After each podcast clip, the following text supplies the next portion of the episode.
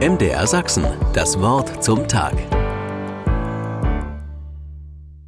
Heute bekommen Sie von mir mal einen theologischen Fachbegriff hingeworfen. Keine Sorge, es wird nicht sehr kompliziert.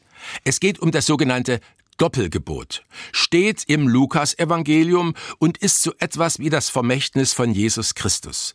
Du sollst Gott lieben und du sollst deinen Nächsten lieben wie dich selbst. Gott lieben, das geht in Ordnung. Da hat der Christenmensch nicht das große Problem. Den Nächsten lieben, hm, schon schwieriger. Um uns herum sind bekanntlich nicht nur Liebenswerte.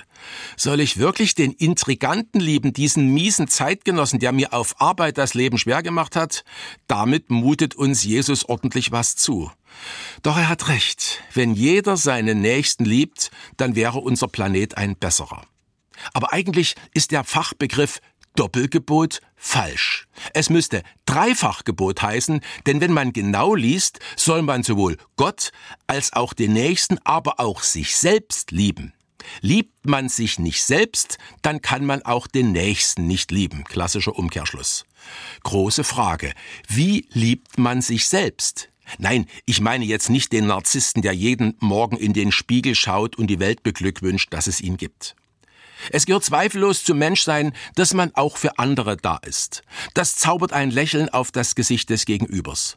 Aber sich selbst darf man nicht aus dem Blick nehmen. Ich kenne Mitmenschen, Sie sicher auch, die gehen auf in ihrer Nächstenliebe und sehen dabei vollkommen von sich ab.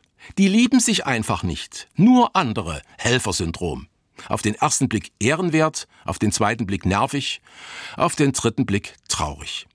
Also, Essenz dieser Überlegung. Tun Sie sich heute mal was richtig Gutes. Schauen Sie nicht nach rechts und links, gönnen Sie sich was, erfüllen Sie sich einen Wunsch. Und mal ausnahmsweise ohne an Dritte zu denken. Lieben Sie sich heute mal ausgiebig. Den lieben Gott freut es und Sie haben wieder Kraft für den Nächsten. MDR Sachsen, das Wort zum Tag.